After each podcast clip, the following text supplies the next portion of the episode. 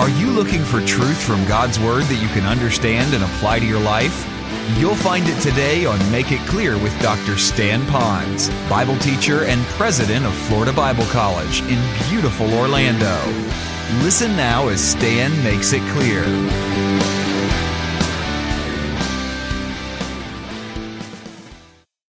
Well, turn in your Bibles to Philippians chapter 1, verses 27 through verse 30. The title of today's message, it actually has a part one and a part two. I wanted to split it in half because what I'm sensing from this passage of Scripture, that there's some great, deep, rich truth there. And I think it would be better for us to do it in two Sundays. And I've called it How to Be a Worthy Citizen. You'll notice that the word citizen, or even we could use the word citizenship, will be salt and peppered throughout my message for the next couple of weeks. And that's a word that we often don't hear very much. I remember when I was a young boy growing up, they would give grades out to you on how well you did in arithmetic and some of the things when you were in elementary school.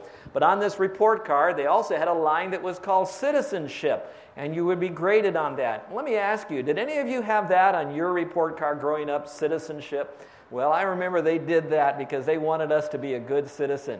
When I was doing research for this message so that it would be something of value to all of us, I came across a little known fact. Did you know that on September the 17th that we are going to celebrate Citizenship Day? And that was not just established a couple of years ago or a decade ago. It actually came about to celebrate that on September 17th, 1787, is when 12 delegates came from the different states at that time to sign not the Declaration of Independence, but the Constitution. And so that would become for us our declaration of us being a country. And we then would become citizens. And so I got thinking about that, and I continued my research to find out what others had to say about citizenship, because that is a word we don't use today, and I think some of our folks might find it difficult to define.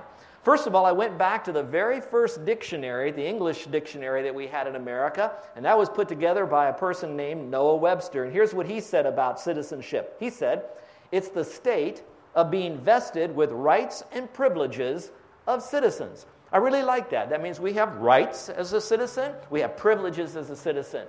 But as I got thinking about this further, I believe he left out a word in what I think we could add to his definition.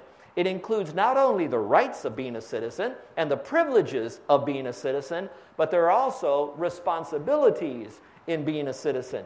And probably no one could say it better in his own crusty way than a former president named Theodore Roosevelt. And here's what he said about citizenship He said, The first requirement of a good citizen in this republic of ours is that he should be able and willing, here it is, to pull his own weight. I thought that was good. And then for those of you that come from maybe a, a, Chinese background, I found a Chinese proverb that really spoke to me, and it said this. It's very rich too in some truth. It said this. It says, For the nations rise and fall, every citizen has a responsibility.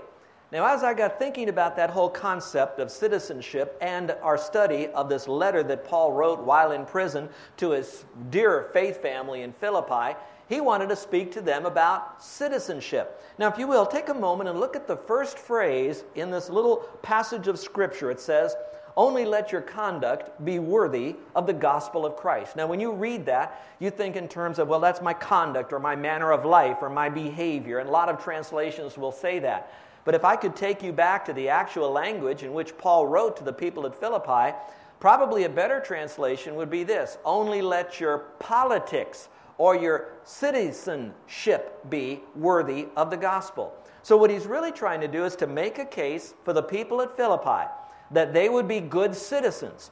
Now, this might help you because we don't live today in the same time they lived back then. You needed to know that when Paul, under the inspiration of the Spirit, were telling the people at Philippi to be good citizens of the gospel, that when they heard the word citizens in their language, it was setting off all sorts of bells and whistles like fireworks on Friday night in Waikiki. They knew what he was saying when he said that. Let me see if I can explain that a little bit further. I've asked two of our teens here to come forward, Krista and Tyler, if you will, and I'd like you to hold up my map here. For some of you that aren't too familiar with the geography of where Philippi was and the significance of this, I'm going to have these two young people stretch out my map. I told these folks over here not to make them laugh, otherwise, you'd be looking at a map going like this. But for those of you who don't know where Philippi is, I want to show you where Philippi is. It's way up over here. We'll call it the Mediterranean lands. For most of you, that's as simple as we want to be for today. And I want to make it complex. Philippi. Now, I know that right now some of you are saying, that is so far away. That is a dusty old city that's just nothing but rocks today. How does that relate to me? I think I'm going to lose my job tomorrow. I want you to know that the truths of the Bible will permeate any culture and any time. So if you stay with us, you're going to see how this is important for you to realize your citizenship is not so much here, it's going to be in heaven. And you'll see that in a moment. So here you have Philippi, and way over here is Rome. Now you wonder, why am I making the issue between Rome and Philippi? Well, during the time that Paul wrote this, the Roman Empire was raging. But they had what they call satellite cities. You know, like here in our town, they have like a satellite police station. You have the mother police station, then a satellite police station. You have downtown Honolulu, then you have a satellite city, Kapolei, something like that. Now, over here, you had Rome. Now, most of the people that lived here, although they were under the Roman Empire, there was only a few cities that were set aside as special Roman cities. And the people who lived in that city, they were so proud that they weren't just a city in Mediterranean, but they happened to be a satellite city of the mothership called Rome. Philippi was like that. So here's what they did. They picked up a lot of the Roman language. They dressed more like the Roman people. They thought more like Rome. And so there was a lot of those laws. And so when you lived in Philippi, it's as if you lived in Rome. In fact, the people would kind of flaunt and say, We're little Rome over here in Philippi. So, when he said, I want you to be good citizens, they knew that this was a very unique thing because they weren't just part of Mediterranean, but they were citizens of Rome, and that was important. But now he's making a bigger case. The case isn't just be a good citizen of Rome, he wants to let them know, talking about believers, those that are Christians, that you would be a good citizen with a dual citizenship. And we'll talk about that in just a moment. Let's give these young people a big hand. Thank you very much. Thank you, thank you, thank you. All right. Now, let's find out a little bit about dual citizenship and how that relates to us. I'm finding here in Hawaii, more than on some of the towns in mid America, that there are people that have a dual citizenship. You know what that means? They are a citizen of one country and a citizen of another country. How many of you perhaps have a dual citizenship? Will we have anybody here that has a dual citizenship? We have a couple folks, salt and peppered here. Well, let me show you how that works in the Bible days. Now, again, we're not talking so much about a political system, but he's speaking about a special system here. If you look back at your notes, why don't you look at your little outline I have in front of you? I believe you're going to see a phrase where it says, Paul knew the Philippians had dual citizenship. On earth in Philippi, so he knew he was writing, although he was in a distant area, writing to some believers in Philippi. He knew they were in Philippi. There were citizens in Philippi of Rome. But then he goes on to say in the same letter, and he says, But we're also citizens. We have our citizenship in heaven. Now, here's what I'd like you to do if you look up here for a moment. Most of my message now is going to move in a direction that we would be good citizens of heaven. Now, we haven't been there yet. None of us have been there yet. There might have been some really high days where we thought, man, this is just like heaven. But even our best day can't compare to what heaven is. But when you trusted Christ as Savior, that's like becoming a citizen. Now, when we become a citizen of America here, we're born into citizenship or we're naturalized to become a citizen of heaven, we have to trust Christ as Savior and be born again. And now we have our citizenship in heaven. But the unique thing is, is while our citizenship is in heaven as a Christian, we're to let everybody around us know that we have also another citizenship. It's in heaven. While we're living in our citizenship right here. Let me see if I can show it to you another way. I'm holding up my passport, and I, I dare show you my picture right here. If this guy doesn't look like a terrorist, I don't know who does. All right? I'm applying for a new one so I could go and visit some of our missionaries. But this is telling you that I'm a citizen of the United States.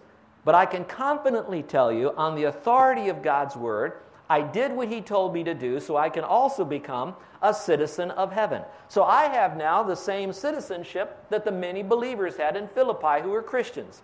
They were of Rome, I'm of the United States. They were of heaven, and I'm of heaven. Now, I thought this was interesting because there was also another quote that really spoke to me as well. And this comes not from Noah Webster, but from Daniel Webster.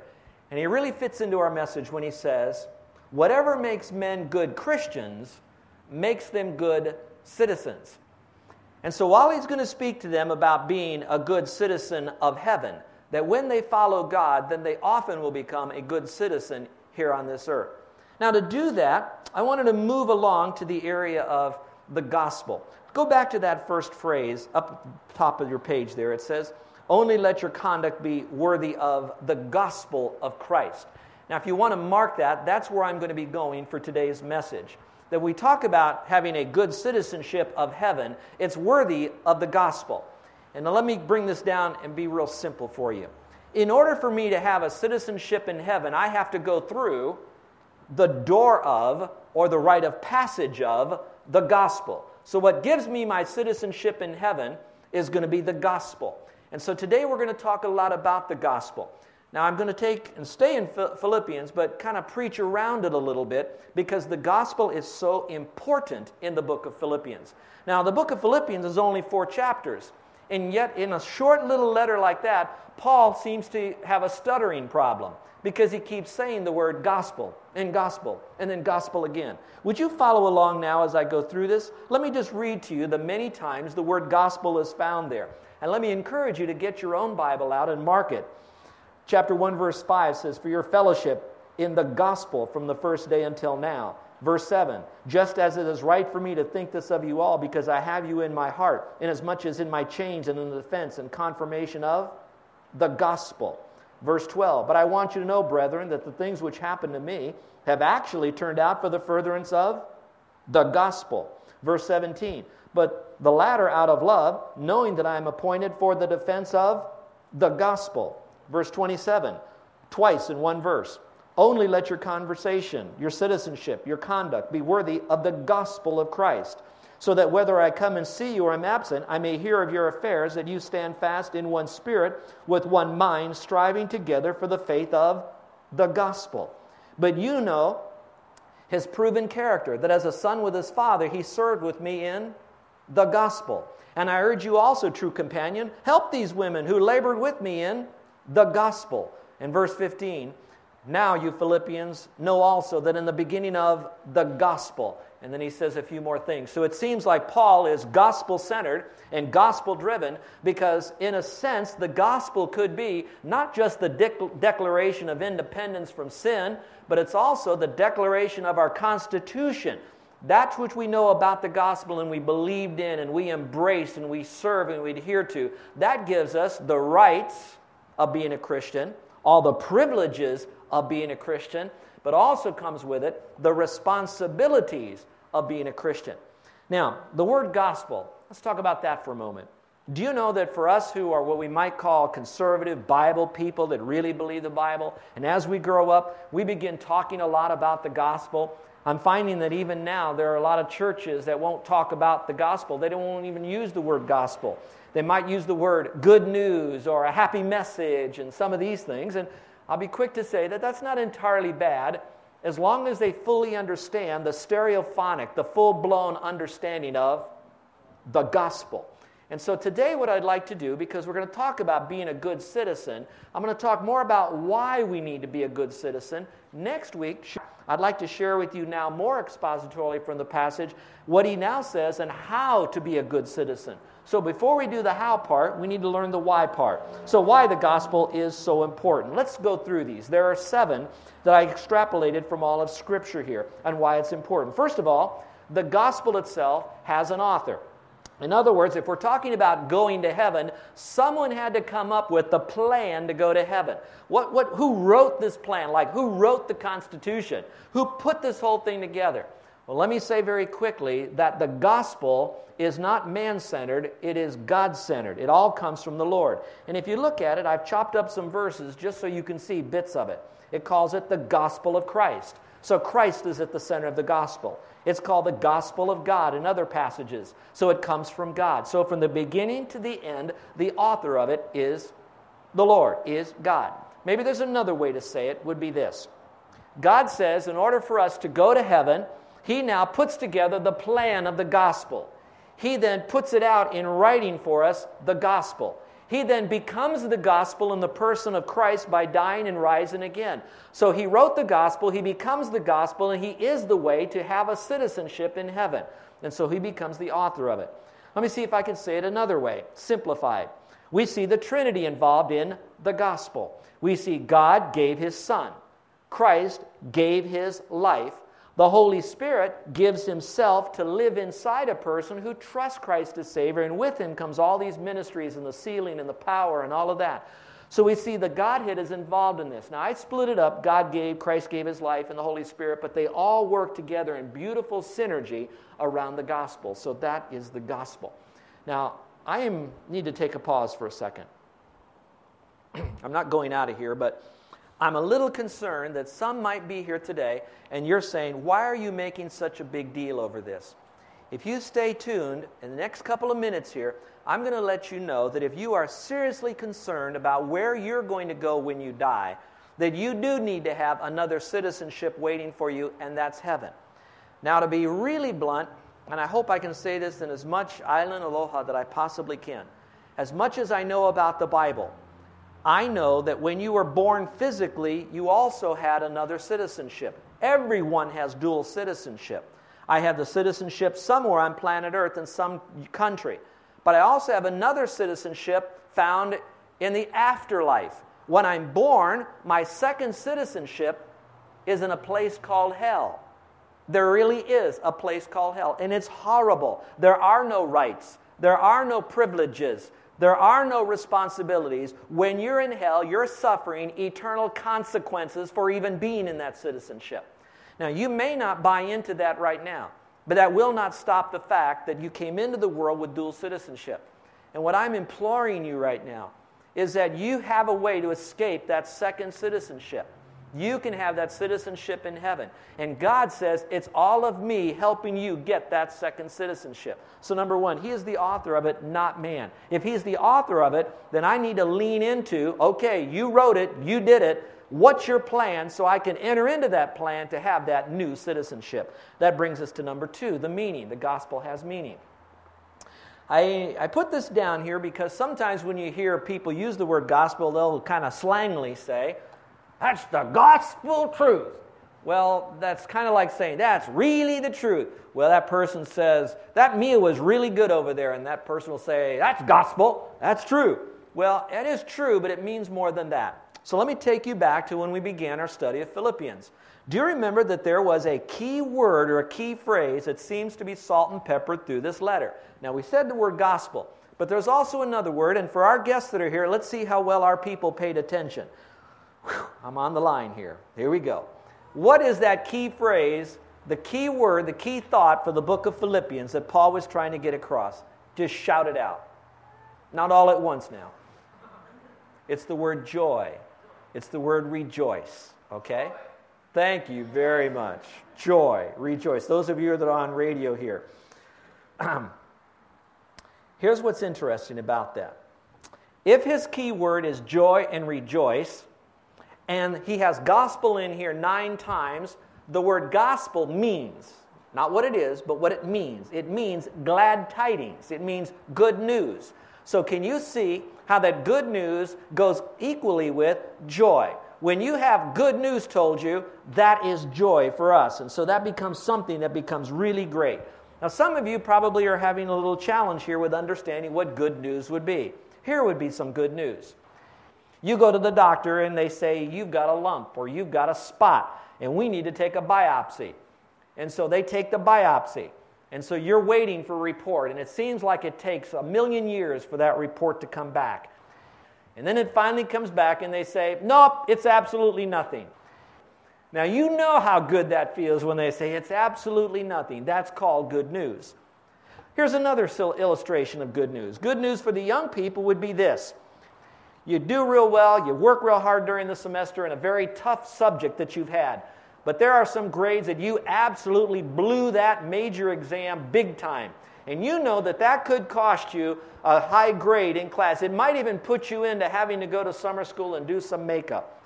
But you arrive at class, head down, nervous as you can be, because you know you've blown it, and your teacher says, You know what I'm doing? I'm going to take the lowest grade you've made on any exam, and I'm going to throw it away and not even count it. What would we call that? A miracle, all right? We call that good news, that would make them happy.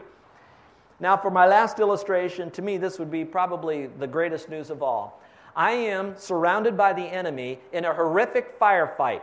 I can hardly see the guys that are with me. I hear a lot of moaning and groaning, and I'm understanding that there's more enemy coming against me, more firepower coming against me. There's no way that I can get out. And I'm trying to do everything I can to call in some heavy power to take me out. And I don't know that my radio is working. And all of a sudden, what I find out is I'm hearing over the mountains in the back boom, boom, boom, boom, boom, boom, boom. It's the sound of the blades of a helicopter coming for me. You know what I would call that? What? Good news. Now, all of that is to kind of help me get a better grade. I don't get sick with cancer and might save me from getting injured or killed. But there's no greater news than this that you are lost, your citizenship is in hell. You cannot get away from that citizenship, no matter how good you are, no matter who you pay off, no matter how many promises you make, now how long you try to live a better life, no matter what it is, you still have that. But God says, I am now going to take all your sin on myself, die for you, rise again from the dead, and I'm going to give you new citizenship that you don't have to study for, you don't have to be healthy for, and you don't have to have someone else come in and rescue you because no one else on planet Earth can do that. That's called what? Good news. Now, let me explain what it is. Go back to the passage. We explained what it meant. Now, let's show you what it is. Remember, our citizenship as the author of God, it has the meaning of good news, but it also is something else. Follow along in the passage. It says this Moreover, brethren, I declare to you the gospel. So circle that because that's the key thought in this passage. Which I preach to you, which you also received, and in which you stand, by which you're also saved, unless you believed in vain. He's talking to the Corinthians here. He's saying to those folks, you believe that. You receive that. Okay. So that means you received the gospel. In other words, you believe God is the author of it, you understand what it is, and it becomes yours. How do you believe in vain? Well, there's a couple of ways you can believe in vain or uselessly believe and still believe and not have a citizenship in heaven. One way to believe in vain is to say, Oh, I believe Jesus died and he rose again, but I also must continue to do good works in order to stay with my citizenship in heaven. The way you believe in vain is to not place your faith in Christ alone or to place your faith in Christ and something else. So we, we do, we believe in vain. This group, he says, that gospel which you've received. Now stay with me because I'm going to define the gospel using the Bible passage. It says this. He goes on to say, For I delivered to you first of all that which I received. So he's basically saying, I didn't believe in vain. I received this gospel just like you. Then he says that Christ died for our sins. Would you circle that phrase, Christ died for our sins? There are four general components of the gospel, and then I'm going to reduce it to two. Now, I know this is a little heavy for some of you, but I want you to stay with me because I'd like to give you a little bit more than you might get other places. So, the first part of it is Christ died uh, for our sins according to the scriptures, and that he was buried. So, you can put a number two by that if you'd like. He was buried. Then it says, and he rose again the third day, according to the scriptures. Now, what's important is the scripture has already foretold his death. It already foretold him rising the third day, according to the scriptures. So put a three by that. He rose again. And then it says, and that he was seen by Cephas, then by the twelve, and then it goes on and on after that. So put a number four by the phrase, and he was seen. There are some people that'll tell you that the gospel is the death, burial, resurrection of Christ. I think that's a loose explanation of it because technically the other part of that component, component is the gospel is the death, burial, resurrection, and being seen alive after he was dead. So technically the gospel would have four parts. But if I want to be theologically most specific, it's not about his being buried. It's not so much about how many or who saw him afterwards. Now, he had to be seen to prove the resurrection. Here's what it is you don't have a burial unless you have a death. What I mean by that is we do not bury live people, we only bury dead people. So when you bury someone, that substantiates that someone died. So the burial proves there was a death. Component number one. In order for us to be saved, Jesus Christ had to die. Then it says he was he rose again and he was seen. What proves that he was risen again was that he was seen. All right, so the burial proves a death, being seen alive proves that he was dead and that he resurrected again. So the two most specific parts of the gospel is this. You're listening to Make It Clear with the teaching of Dr. Stan Ponz, founder of Make It Clear Ministries and president of Florida Bible College in beautiful Orlando, Florida. Make It Clear is dedicated to taking the Word of God with clarity into every person's world. It is the support of listeners like you who make the ministry of Make It Clear possible.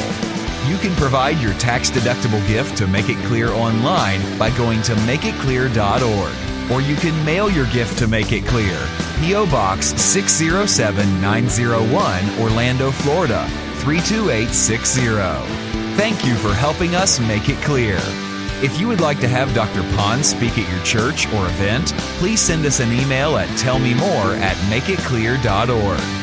Thank you, and remember to make it clear.